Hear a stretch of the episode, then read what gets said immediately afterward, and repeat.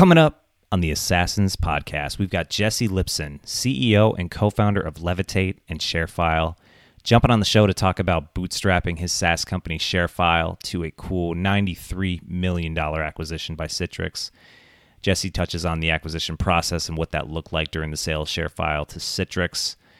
He also talks about his current company, Levitate, and the keys to building a successful company both with and without venture capital. And then we talk about the rise of the diagonal aSaaSin and dominating in categories that cut across verticals. We rounded out talking a little smack about some college basketball and then building really big businesses in the Raleigh tech scene. Again, shout out to the diagonal aSaaSin. Jesse's story is really incredible. All right, without further ado, let's get into the show. aSaaSins, giddy up.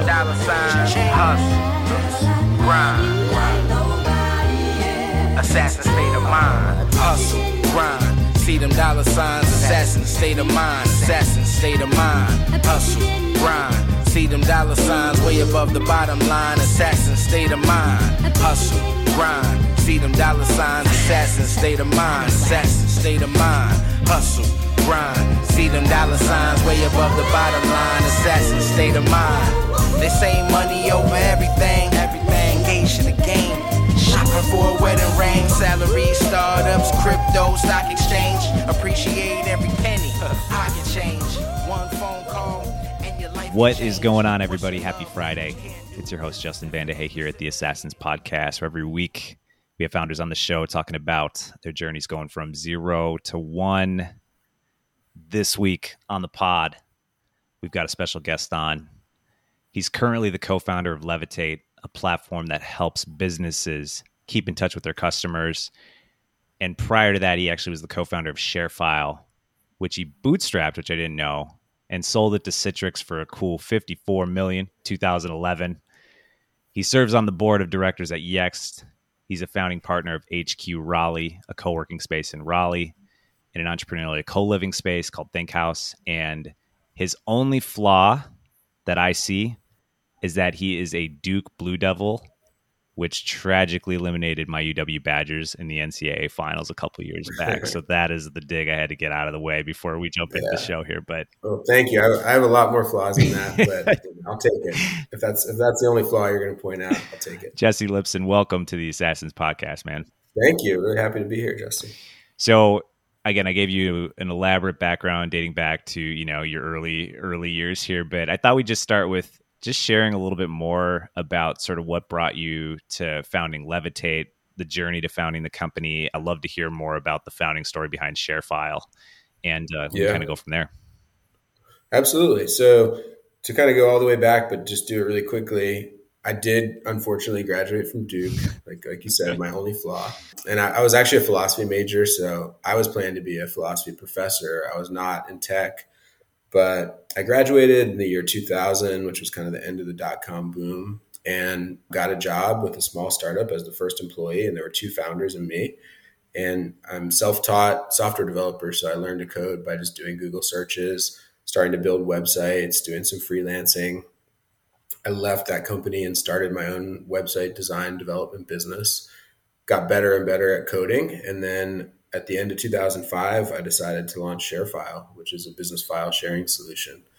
And um, I coded ShareFile myself and started with a one hundred dollars Google AdWords account and decided I was going to take two years without a salary and uh, just reinvest everything I made back into more Google AdWords. And so I went from one hundred dollars to like three years later, on my credit card, I was spending like three hundred thousand dollars a month on yeah. Google AdWords. And eventually, like American Express called me and they were like, hey, you know, would you mind sending your company's financials? Because if, if you go for a month and don't pay us, we're out like three hundred thousand dollars. And no one had ever, I just slowly built it up over time. Yeah. And so just kind of grew the business. And Citrix came knocking on our door in early two thousand eleven. And made us a great offer. And so we decided to to join Citrix. And I, I stayed there for five years till uh, ShareFile was over two hundred million of revenue, seventy thousand customers, had like nine hundred people on my team. And that's the, the very shortened version of the story. Taking a step forward here, I know we're talking about Levitate a little bit more and the journey behind founding that company. With Levitate, it's, it's interesting because I know in our last call, we talked about its position and focus as a, a diagonal SaaS product. And so yeah. I'd love to hear a little bit more about sort of the difference between the ShareFile customer and how you all thought about Levitate's I C P and sort of the industries that you're building for and, and supporting with uh, with the current company you're working on. So ShareFile started off as pretty horizontal. By the way, when we started ShareFile in two thousand, end of two thousand five, early two thousand six, file sharing was not a cool category. In fact, when I would tell people about it, they were like, isn't that something out of the year two thousand? There's like xDrive and Streamload, and there were some existing solutions out there. But it quickly became, actually probably around two thousand ten, it was the hottest category in, in software for a while. And so Dropbox was launched around the time that we launched ShareFile. Box was launched around that time. You send it a little, little bit before. So we realized as a bootstrap company, we're going to have a really hard time competing with Dropbox, Box, Microsoft, and Google as a horizontal solution. And so we decided to kind of go vertical, but instead of going into a single vertical, we went into kind of a family of industry verticals that were more security and compliance focused. Mm. So like accounting was our, our first one. We had a third of all accounting firms in the U S, and we did financial advisors, healthcare, law firms. And so our C E O at the time at Citrix kind of coined this term of you all are not vertical, and meaning that you're not in a single vertical, you're not horizontal, you're kind of diagonal. Mm-hmm. You've got like eight verticals that pretty much make up your business, and they're they're related in some way. And so I decided when I started Levitate that I feel like I became kind of an expert at this diagonal SaaS approach. And so I wanted to do the same thing with Levitate, because figure one of the questions I tried to ask myself, it's kind of a cliche when people talk about what are you the best in the world at, or what can you be the best in the world at? And I was like, well, kind of diagonal SaaS into S M B, I am probably one of the best people in the world at figuring out how to do the go-to market, build products, and, and um, provide support for kind of a cluster of S M B verticals. And you're the diagonal assassin. That's true. You are the diagonal, the diagonal assassin. assassin. That's, that is coining yes. that. We're trademarking that. That is, that is right, awesome. That's awesome insight. And a little bit on, on the back of the ShareFile journey, I mentioned this earlier, you bootstrapped that company. What was the decision like in sort of holding on any sort of venture funding for ShareFile? And I know with Levitate now, you, you know, you all have formally raised venture capital, sort of just your thinking around how you founded both of those companies, the difference between obviously one bootstrapping and being a little bit more capital efficient, having to make the Amex calls. What was sort of the, yeah. the thinking behind one form and the other? And how did you think about staying capital efficient as you grew both of those businesses? My first for ShareFile, because I was kind of a child of the dot-com crash, you know, so like the first company I went to work for was venture funded, and I joined in like May or June of two thousand. So the dot, dot-com bubble was bursting, and it was like pretty ugly for a while. And so that was the first experience I had with venture capital, kind of watching venture capital used in the wrong way. And a lot of companies just spending all their time raising money and not really focusing on building the business. And I mean, it's a little bit the same of what was happening in the bubble of two thousand twenty-one, yeah. you know, just pretty recently with crazy valuations and just like not a lot of focus on the customer and profit and building product, and just a lot of focus on raising my next round and then figuring out what I need to do to raise the next round after that. And I was young and inexperienced. And so I came out of that experience with a really bad kind of conception about venture capital of like, why would I raise venture capital? Why not just learn to code, build the thing, and and get customers? Mm-hmm. And I understand some value of venture capital, but it's a lot better to just say take all the energy that I was going to put into raising venture capital and um, instead apply that energy toward acquiring customers. And so that's what I did. I, you know, that's part of my reason for learning to code. And um, the other thing is I had a lot, I've always had a lot of business ideas, and I was like, man, if I take venture capital, I'm like committed to that idea. And if I decide six months later, I have a much better idea, I kind of have to go with the one where somebody funded me for millions of dollars. And so I felt like it, it also gives me a lot more optionality. If I build it myself and don't take capital, I could pivot and say, I want to stop doing this and try this completely different idea. And I'm, I'm not going to make anybody mad. Yeah. So that was kind of the, um, the other thing is like, as a first time founder, raising V C is is a lot harder. Yeah. Um, I don't know if I would have been successful raising V C anyway, because I was an unproven founder, like twenty-five years old, and uh, based in Raleigh, North Carolina, which at the time was a huge obstacle for raising money. It's not anymore. But going back to that time, it was like, you're not in Silicon Valley, then you're not serious. So the second time around, there were a couple reasons why I decided to raise for Levitate. One, I was thirty-nine years old. I basically was turned, just turned forty when I started Levitate. I did not have the energy. You know, the first time around bootstrapping, I was the only employee in the company until we had a thousand customers. And so I literally had to bring my laptop with me wherever I went. If I went to dinner with my wife or the movies, or I was just carrying my laptop, because if our servers went down, the only person who could fix it was me. And so I had an alert set up if the servers went down. So if I got a call, I would be have to be, I could be at dinner with friends, and I would have to be like, sorry guys, I need to get up, find a spot to open my laptop and see if I can fix the issue with the servers. So I was basically working like essentially twenty-four seven. Yeah. And because I, I wanted to hold off on hiring, because that, as long as I could, to be able to feed more into the, the growth engine. And so at age thirty-nine, and I was financially more comfortable, I was like, I just don't know if I can do that again. And uh, so I hired a couple of developers that cost money. And then also I brushed up my coding, and I still helped code the original, original Levitate. So part of it was, it's just harder. Bootstrapping is great, but it's like incredibly difficult, especially at the beginning when you're building that, that flywheel of revenue. The other thing is that raising money is easier. After having a, a good success, I don't think I pitched anybody to raise our first round. It was just kind of some conversations. I, I did the seed fund funding, the pre-seed. And then when it came time to raise our Series A, I had a few relationships with folks, and they were just like, hey, when you're ready, let us know. We'll just write you a check. Yeah. And so the, the effort, whereas the, being a first-time founder, you might be spending half your time just fundraising.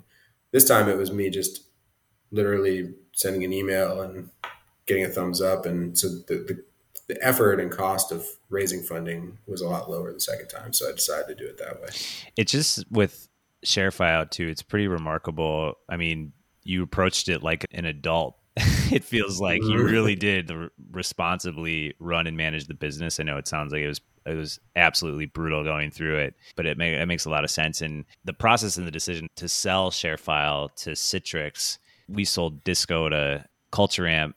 We didn't hire a banker. We sort of did it all on our own, and we just got lumped up by attorneys, and it was brutal going through it, yeah. But it ultimately, it ended up working out, which was awesome. But yeah, I was just curious to learn a little bit more about what the process looked like for you, you know, in selling ShareFile to Citrix, how you thought about that opportunity and the pros and the cons and how you were weighing that, and just any other battle scars or solid war stories that you felt like would be relevant for first-time founders. Yeah. So I kind of, coming out of the financial crisis, I initially founded ShareFile and thought, hey, if I can get it to a certain scale and sell it, that would be awesome.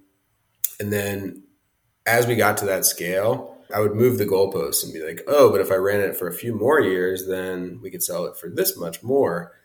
And I think coming out of the financial crisis, I decided, okay, I need to stop moving the goalpost. If somebody comes and offers me a certain amount of money, I really just need to take it and kind of take the win, you know, versus continuing to run the company.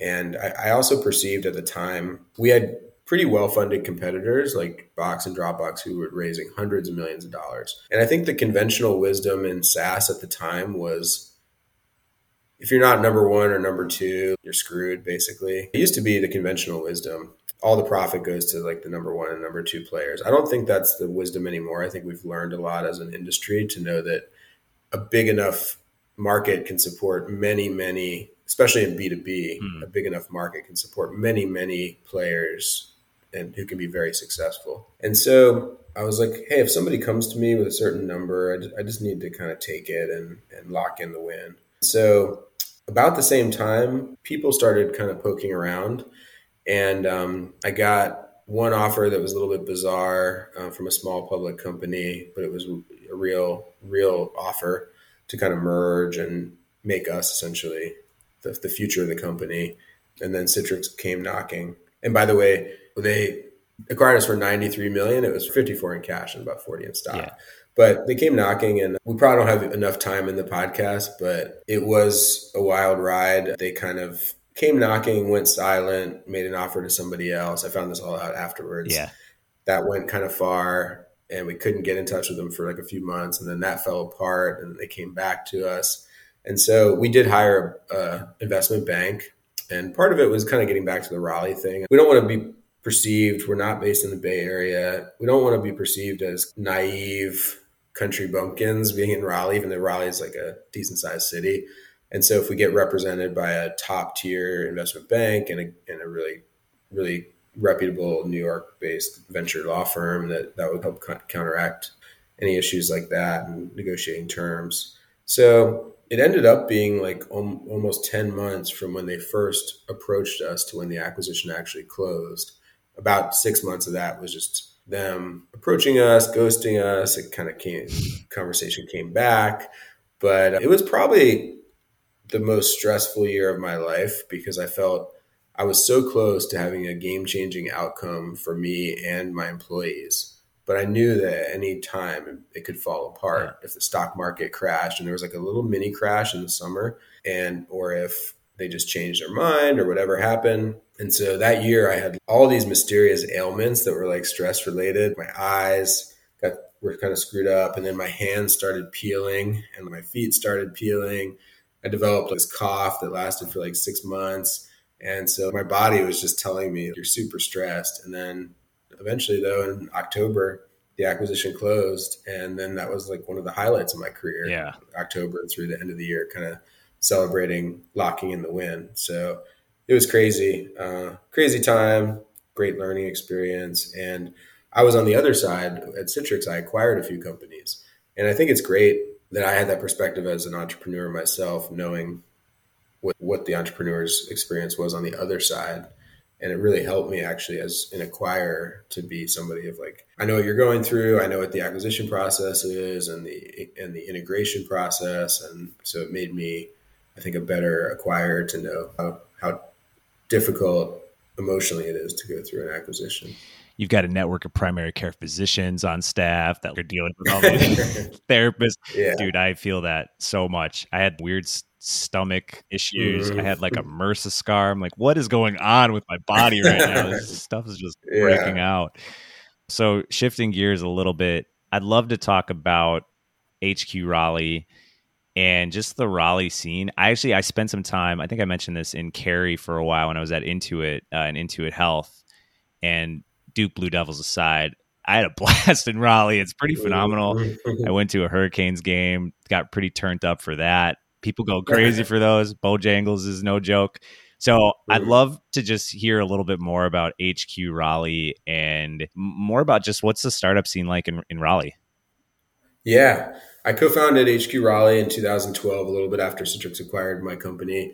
This was when WeWork was actually just kind of still starting, like probably just still in New York. And so there were no co-working spaces in Raleigh. And I really wanted to just help the entrepreneurial scene and create co-working for startups exclusively. And we actually just recently in the last couple of years changed the name to Raleigh Founded. So it's now called Raleigh Founded, but we have four locations in Raleigh, one on N C State Centennial Campus, and then a couple downtown and another one where my company is actually based. Over one hundred thousand square feet, over three hundred startups working there. And my whole goal was not really profit. Me and me and the other three co-founders, it was like, how do we help the startup startup ecosystem by solving one of the challenges I had when I did ShareFile, which was for nine or ten straight years, pre-acquisition and post-acquisition, every year we either had to move office spaces or expand our lease within the building. And just like trying the idea of signing a five-year lease and having any idea of how big the company is going to be in five years was just inconceivable to me. But that's how commercial real estate was set up. And so I really wanted to just solve that common problem that a lot of entrepreneurs have. And then also one of the challenges in the Triangle Raleigh-Durham community is there's a lot of great startups, but it's very spread out geographically. Raleigh-Durham, Chapel Hill, it's like huge area. And so there can be, I wanted to increase the density, at least in Raleigh. And then there was a, there's another group called American Underground that did the same thing in Durham. And you talked about Cary. we're actually just about to launch a Cary Founded. So oh, cool. Kind of expanding it to Cary as well. So yeah, it's been a fun project. I did the Think House, which was the entrepreneur co-living, mm. which felt like a fun experiment. The goal there was, we have a lot of great schools here. How do we keep entrepreneurs in the area? And so we had a, a house that we, we bought, and it was kind of like a real world entrepreneur edition where we sponsored a bunch of entrepreneurs to live there and then go through like lean startup programming and, and that kind of thing. And uh, eventually we, we did it for five years or so and eventually phased it out, but it was a super fun project that, uh, really enjoyed. Yeah. Big fan of the area. It's just, it's, I know it has a lot to offer. Uh, last question here as we wind things down. I've been asking this of serial assassins, specifically for the diagonal assassin. What is one thing that Jesse, the co-founder of Levitate, would offer as advice to Jesse, co-founder and C E O of ShareFile? I need to go back and listen to the rest of your, your podcast to see what the other answers were and if mine is unique. But really, my advice would be enjoy the process. I think that oftentimes in startups, you get caught up in the stress of the day-to-day and kind of the existential failure. And you forget to look up sometimes and be like, these are the funny stories that I'm going to look back on fondly, or these are great milestones. I need to like take a moment. And so that's probably the biggest thing. I mean, really, if I go even beyond startups, and probably what I would tell myself, my younger self in general, as Warren Zevon said, like, enjoy every sandwich, enjoy the journey. You got to feel the stress, and it's it's tough, but try to take a step back from that and realize what a cool thing that you're doing, and, and enjoy those wins along the way. In reflecting on that question, I don't know if we've had anybody touch on that, just the ability to enjoy it. A lot of answers around thinking bigger. That's a pretty consistent one, is like thinking bigger Ooh. About what you're going after. But Ooh. I love that. Uh, love that reflection. All right, man, as we wrap, is there anything else that uh, that you wanted to plug? You know, Levitate. So it's been a lot of fun. I'm, I'm five years into it. We're now bigger than ShareFile was when ShareFile was acquired by Citrix. And what we're trying to do is help relationship-based businesses. So law firms, accounting firms, financial advisors that are really driven mostly through referral and, and word of mouth, achieve what I say call authenticity at scale. So keep in touch in a much more personal and authentic way than using a mass blast email marketing solution or something like that. So it's been a lot of fun. I've been excited about what we're doing traction-wise, and we have some some really cool things that are to come in the A I space. And so we just crossed four thousand customers. And so I'm hoping to do it again. But like I say, this this time bigger, better, and faster than ShareFile. So maybe I'll come back after... after I get a Levitate exit, when you're doing Assassins twenty twenty-eight That's right. edition, and the, di- the diagonal assassin will make his his next appearance on the pod. Very nice. I love that. If, if you'll have me. Oh, dude, for sure. For sure. Depends on what happens in March Madness this year. If you guys smoke us in the tourney again, then we'll see how this goes. But next time... I don't know if either one of us are going to make the tourney, but I guess... You guys have that tall-ass center. He looks he looks like me. He's tall. He's like eight feet tall. He's just... He's a... That guy can hoop. So, I don't know. We'll see. Yeah, yeah. Yeah. He's, he's solid. He's very yeah, solid. Yeah, he's solid. Yeah. Well, I appreciate you, man. Thank you for jumping on the show. Would love to have you back on, obviously. And yeah, if I'm down in, in the Raleigh area, we'll have to either, I don't know, we'll either hit up Bojangles or go to Canes game, or hit up De- Blue Devils game. That sounds awesome. All right, Jesse. Yeah. All right. Take care, man. Thanks, Jesse. Bye. All right. That is a wrap. Again, shout out to Jesse and the entire team at Levitate. Man, that guy is truly the real deal. Uh, it is not easy bootstrapping a company, let alone getting that sort of return on the other side of it. And just a lot of good one-liners in it. I love the one line, why not just learn to code, build the thing, and get customers? So again, excited to see where he goes with Levitate, and we'll have him back on the show here in not too long. Uh, this week on the podcast, again, we got another guest coming on, a good friend of mine. Uh, I'm actually an investor in his company. We're going to be talking about the shipping space. It's going to be a great episode. All right. In the meantime, appreciate everyone tuning in. You know what it is. Keep hustling. Keep grinding. Keep getting that money. Assassin state of mind. Hustle. Grind. See them dollar signs. Assassin state of mind. Assassin state of mind. Hustle. Grind. See them dollar signs way above the bottom line. Assassin state of mind. Hustle, grind. See them dollar signs. Assassin state of mind. Assassin state of mind. Hustle, grind. See them dollar signs way above the bottom line. Assassin state of mind.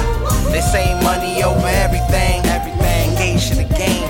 Shopping for a wedding ring, salary, startups, crypto, stock exchange. Appreciate every penny, I can change. One phone call and your life can change. What's your love